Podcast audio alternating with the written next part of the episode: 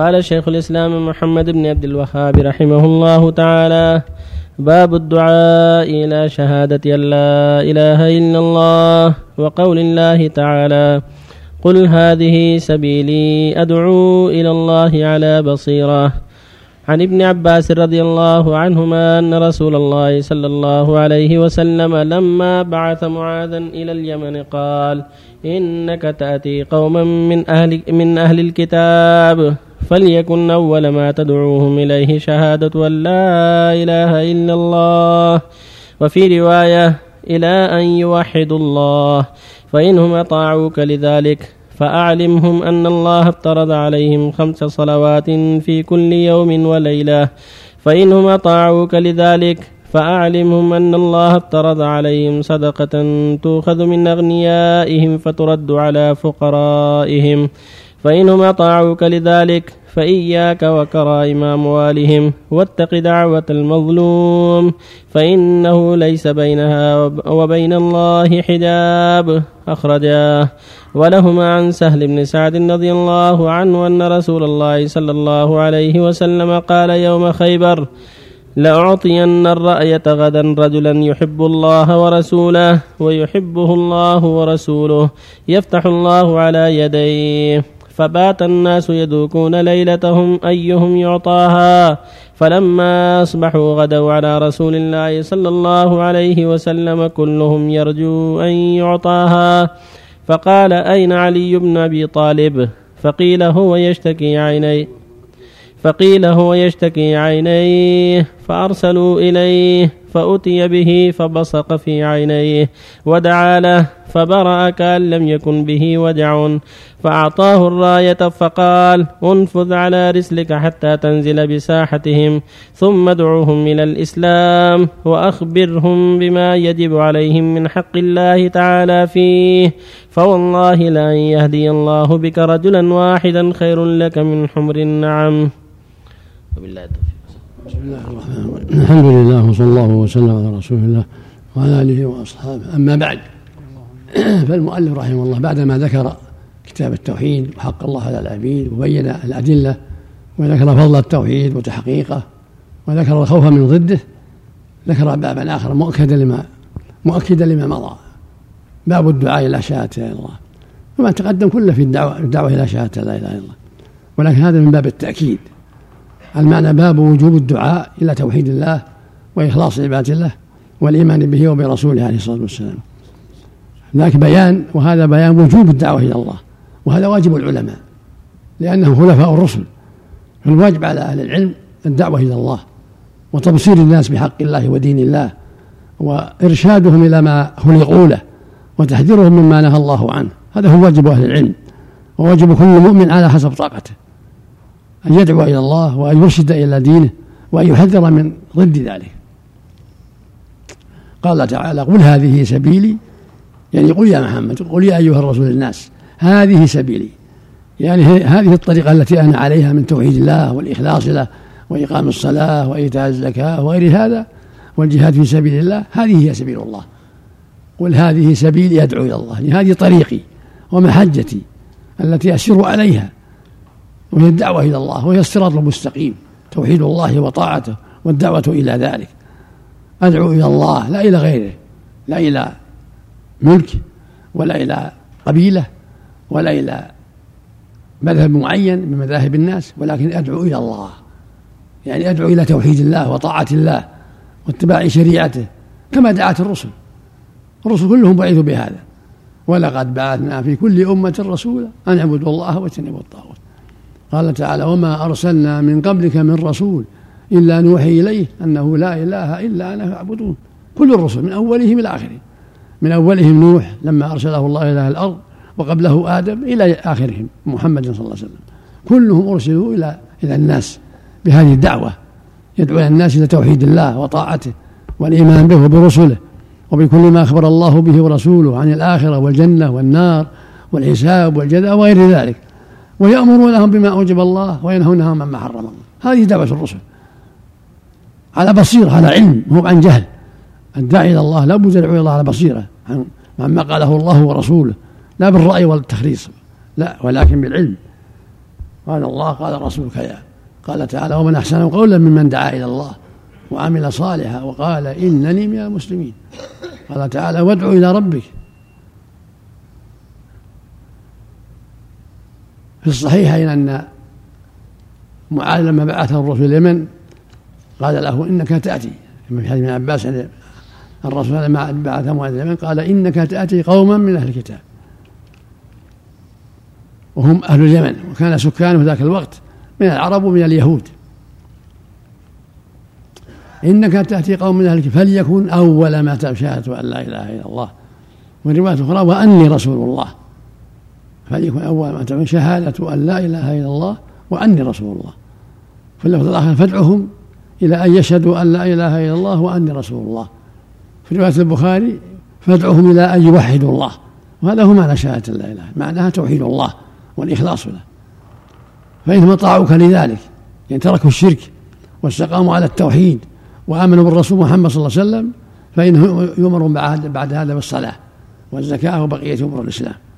قال فإنهم أطاعوا ذلك فأعلمهم أن الله افترض خمس صلوات في اليوم والليلة فإنهم أطاعوك لذلك فأعلمهم أن الله افترض صدقة تؤخذ من أغانيهم فترد في فقرائهم هذا يبين أنهم لا أنهم لا يدعون إلى الصلاة والزكاة وغيرها إلا بعد التوحيد بعد أن يدعوا الشرك بعد أن يوحدوا الله وينقادوا للشريعة ويؤمنوا بالله أنه ربهم وإلههم ومعبودهم الحق ويدعوا العبادة الأوثان والأصنام ويؤمنوا بمحمد صلى الله عليه وسلم وأنه رسول الله إذا آمنوا بالله ورسوله وتركوا عبادة الأوثان والأصنام بعد هذا يدعون إلى الصلاة والزكاة والصيام والحج وغير ذلك. فأول شيء يدعى, يدعى إليه توحيد الله والإخلاص والإيمان به وبرسوله عليه الصلاة والسلام وبالإيمان بكل ما أخبر الله به ورسوله. هذا أول شيء. ثم الدعوة إلى إلى الصلاة والزكاة والصيام والحج وترك المعاصي وفعل كل ما أمر الله به وترك ما نهى الله هذا يكون بعد بعد إيمانهم بالله ورسوله بعد شهادة أن لا إله إلا الله وأن محمدا رسول الله. تكون الدعوة بعد ذلك إلى بقية أركان الإسلام وإلى بقية أمور الإسلام وإلى ترك ما نهى الله عنه. هذا هو واجب الدعاة على هذا التفصيل. يبدأون بالأهم فالأهم. وهكذا في حديث سهل بن سعد لما بعث النبي صلى الله عليه وسلم عليا إلى خيبر وكانت خيبر فيها اليهود وقد قاتلهم النبي صلى الله عليه وسلم وفتح بعض حصونهم. وطال حصارهم في بعض الأيام دعا عليا. في بعض الأيام قال لو أعطينا الراية غدا يقول للصحابة في الليل لو أعطينا الراية غدا رجلا يحب الله ورسوله ويحبه الله ورسوله. فبات الناس يدبكون ليلتهم يخوضونها. كل واحد يقول لعلي أن أكون هذا الأمير الذي يحبه الله ورسوله ويحب الله ورسوله. محبة لهذا الصوت مو لأجل الإمارة لأجل هذا الوصف العظيم أنه يحب الله ورسوله. ويحبه الله ورسوله. كل مؤمن يحب الله ورسوله وكل مؤمن يحبه الله ورسوله ولكن الشهادة من الرسول على التعيين بأن, بأن هذا الشخص يحبه الله ورسوله ويحب الله ورسوله منقبة عظيمة. ولهذا حرص عليها الصحابة. فلما أصبح غدوا إليه كل يرجو أن يعطى هذه الراية والراية هي البيرك. فقال أين علي بن أبي طالب؟ ابن عمه رضي الله عنه رابع الخلفاء. قيل هو يشتكي عينيه فأرسلوا إليه. في رواية قال فأرسلوا إليه. فلما جاء وكان قد رمزت عيناه تفل في عينيه ودعا له فبرأ كان لم يكن بوجه لما وصل علي رضي الله عنه تفل النبي في عينيه ودعا له بالشفاء فأبرأه الله في الحال. وهذه من علامات النبوة أن الله أبرأ بريقه الشريف ودعوته الطيبة. هذا المرض العظيم في الساعة الراهنة في الحال.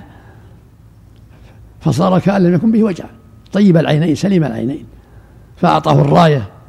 البيرق وقال انفذ على نسلك يعني سر على نسلك على مهلك حتى تنزل بساحتهم يعني سر إلى اليهود في خيبر ولا تكن جبالا بعيدا انزل بساحتهم. لأن النزول بساحتهم أوهن لقلوبهم وأضعف لقلوبهم وأشجع للمسلمين. بخلاف إذا نزل بعيدا عنهم فإنهم قد يتقوون وقد ينشطون. لكن إذا نزل قريبا منهم صار هذا أوهن لقلوبهم وأضعف لهم وأشجع للمؤمنين وأدعى لهم إلى الحزم والقوة. ثم ادعوهم إلى الإسلام. يعني بعد النزول بساحتهم يعني بقربهم لا تعجل. وإن كانوا قد دعوا قبل هذا أراد يكرر عليهم إعذارا وإنذارا. ادعوهم إلى الإسلام. يعني مرة أخرى بعدما دعاهم النبي السابق السابق. وهذا يدل على استحباب كتكرار الدعوة إذا رآها ولي الأمر أن يكرر. وإن رأى يغير عليهم غرة فلا بأس. كما أغار النبي على بني المصطفى وهم غارون لأنه قد دعوا وانذروا فأبوا. فأغار عليهم النبي وهم غارون فقتل مقاتلتهم وسبى ذريتهم. وهنا اليهود ما غار عليهم غارون بل كرر الدعوة. فدل على أن ولي الأمر بالخيار. إن شاء كرر الدعوة. وإن رأى المصلحة في عدم التكرار أغار عليهم اكتفاء بالدعوة السابقة. قال إلى السؤال وأخبرهم بما يجب عليهم من حق الله تعالى فيه من صلاة وغيرها. فوالله لأن يهدي حلف هو الصادق وإن لم يحلف عليه الصلاة والسلام. ولكن للتأكيد وهذا يدل على أنه لا بأس بالحلف بل يشرع الحلف إذا كان المقام يقتضي ذلك للحث على الجهاد والصبر و وتنفيذ أوامر الله. فوالله لأن يهدي الله بك رجلا واحدا. خير لك من حمر النعم يعني خير لك من جميع النوق الحمر التي على الأرض. كانت العرب تعظمها وتحبها. والمعنى أن أن هذا خير لك من الدنيا وما عليها. هذا مثال. والمراد أن هداية واحد خير لك من الدنيا وما عليها. فهذا في الحث على الدعوة والترغيب فيها. وأن الإنسان يحرص على هدايتهم. لا يكون همه قتالهم. يكون أكبر همها أن الله يهديهم. هذا المطلوب الأول. أن الله يهديهم. فإن أصروا وأبوا إلى القتال قاتلهم كما أمر النبي عليا بذلك. وفي منقبة لعلي رضي الله عنه وأنه ممن يحب الله ورسوله ويحبه الله ورسوله. وهو رابع الخلفاء رضي الله عنهم الصديق الأول ثم عمر ثم عثمان ثم علي. هؤلاء هم أفضل الصحابة. وهم الخلفاء الراشدين رضي الله عنهم وأرضاهم. ففي هذا الحديث والذي قبله الحث على الدعوة إلى الله وأن على أهل العلم وعلى ولاة الأمور أن يحرصوا على الدعوة إلى الله وتبليغ الناس دين الله لعلهم يهتدون. ثم الجهاد بعد ذلك. إذا لم يستجيبوا وجب على الجهاد مع القدرة. نعم هل تكرر علي رضي الله عنه؟ قرأ النبي صلى الله عليه وسلم عليه ثم بزق في عينيه بالآيات. لكن هل ورد أنه صلى الله عليه وسلم بزق في عينيه بذكر من الأذكار والتعويذ بكلمات الله ما أذكر له. انتفل ودعا له دعا له بالشفاء. وأجابه الله في الحال اللهم صل عليه وسلم. بعض الناس يا شيخ إذا استعمل طريقة في الدعوة أنه يدعو إلى فضائل الأعمال ويترك الدعوة إلى التوحيد يقول يفرق بين الناس. لا لا هذا غلط هذا من جهله. إذا كان يدعو المشركين يبدأ بالتوحيد. أما إذا كان يدعو المسلمين يرغمهم في الثبات على الحق وعلى طاعة الله ورسوله والحذر من المعاصي لأنهم موحدون. أما إذا كان يدعو أهل الشرك يبدأ بالدعوة إلى التوحيد وترك الشرك هذه التي بدأ بها النبي صلى الله عليه وسلم وأمر الصحابة أن يبدأوا بها. لأن الشرك أعظم الذنوب. نسأل الله العافية. السلام عليكم. الحلف إذا كان في التجارة على سلعة معينة إذا مثلا كنت متأكد أنها جيدة وسعرها جيد وأنا مثلا بار لا بأس لا بأس. لكن لا يكثر بس. نعم. يقلل من اليمين إذا دعت الحاجة اليمين وهو صادق فلا بأس. نعم. لكن ينبغي له لا يكثر. الصحابة رضي الله عنهم كانوا يخرجون جماعات يحددون أيام ثلاثة أيام أو أربعين يوما أو شهرين يتركون أهليهم وزويهم الدعوة ما لها الدعوة ما لها تحديد يا ولد. الدعوة ما لها تحديد بأيام ولا شهور. يدعو ما تيسر ما لها تحديد. إذا اتفق الجماعة على أن يخرجوا شهرا أو شهرين فلا بأس. لأن الدعوة إلى الله كانوا أهل علم وبصيرة. أو سنة أو سنتين ما كان. ما في حد محدود. لكن في الغالب ما في حد. إن الرسول أمر نبعث السبعين من الدعاة إلى البادية ولم يحدد له مدة. وبعث معاذ إلى اليمن ولم يحدد له مدة. فالدعاء إلى الله ما في حد محدود على حسب ما يراه الدعاة. إن حددوا لأنفسهم عشرة أيام أو أسبوع أو شهر أو أقل أو أكثر أو ما حددوا شيء حسب التيسير ما في بأس جماعة الترغيب هذه طالع اصطلاحا لهم لأجل يتأهبون. يكونوا يحددون شهر وشهرين يحتاجون له. حتى يخرجوا ذهاب يناسبهم يكفيهم. أما إذا كان مدة ما يدرون عنها كيف كيف كيف يتزودون؟ لابد من تحديد مدة حتى يخرجوا لها بالزاد الذي يكفيهم. ولكن المشكلة هناك لا يدعون إلى التوحيد يدعون إلى المعاملات كيف النبي يعني يعلمون هذا جهل يعلمون. إذا كانوا يدعون إلى يدعون المشركين يدعون إلى التوحيد. أما كانوا يدعون المسلمين يدعونهم إلى ما قصروا فيه. جماعة التبليغ جماعة التبليغ أو غيرهم. المقصود جماعة الدعوة إلى الله. سموا تبليغ أو أو دعاة. لابد يهتمون بالشيء الذي وقع فيه الناس. إن كان عندهم الشرك بدأوا بالشرك. فإنسانهم مسلمين عندهم معاصي عندهم الخمر أو الزنا اجتهدوا في التحذير من هذه. عندهم الربا اجتهدوا في التحذير من ذلك.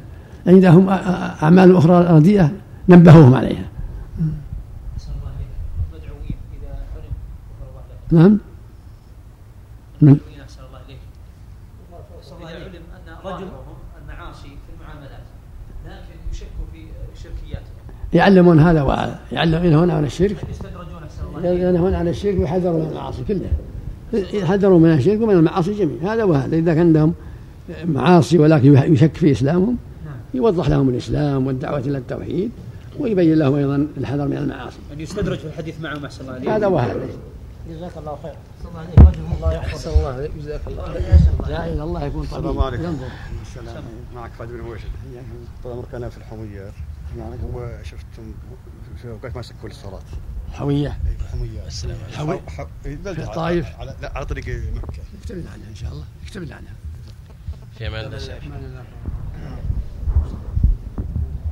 جزاك الله خيرا. ما يسب الخلفاء إلا رافضي. نعم. نسأل الله. نعم. ما جاء في بعض الأحاديث أن في آخر الزمان يكون أناس لهم أجر خمسين من الصحابة. في في العمل اللي فعله في غربة الإسلام. في العمل اللي عملوه في غربة الإسلام. هذا مستثنى. نعم. الله أكبر. نعم.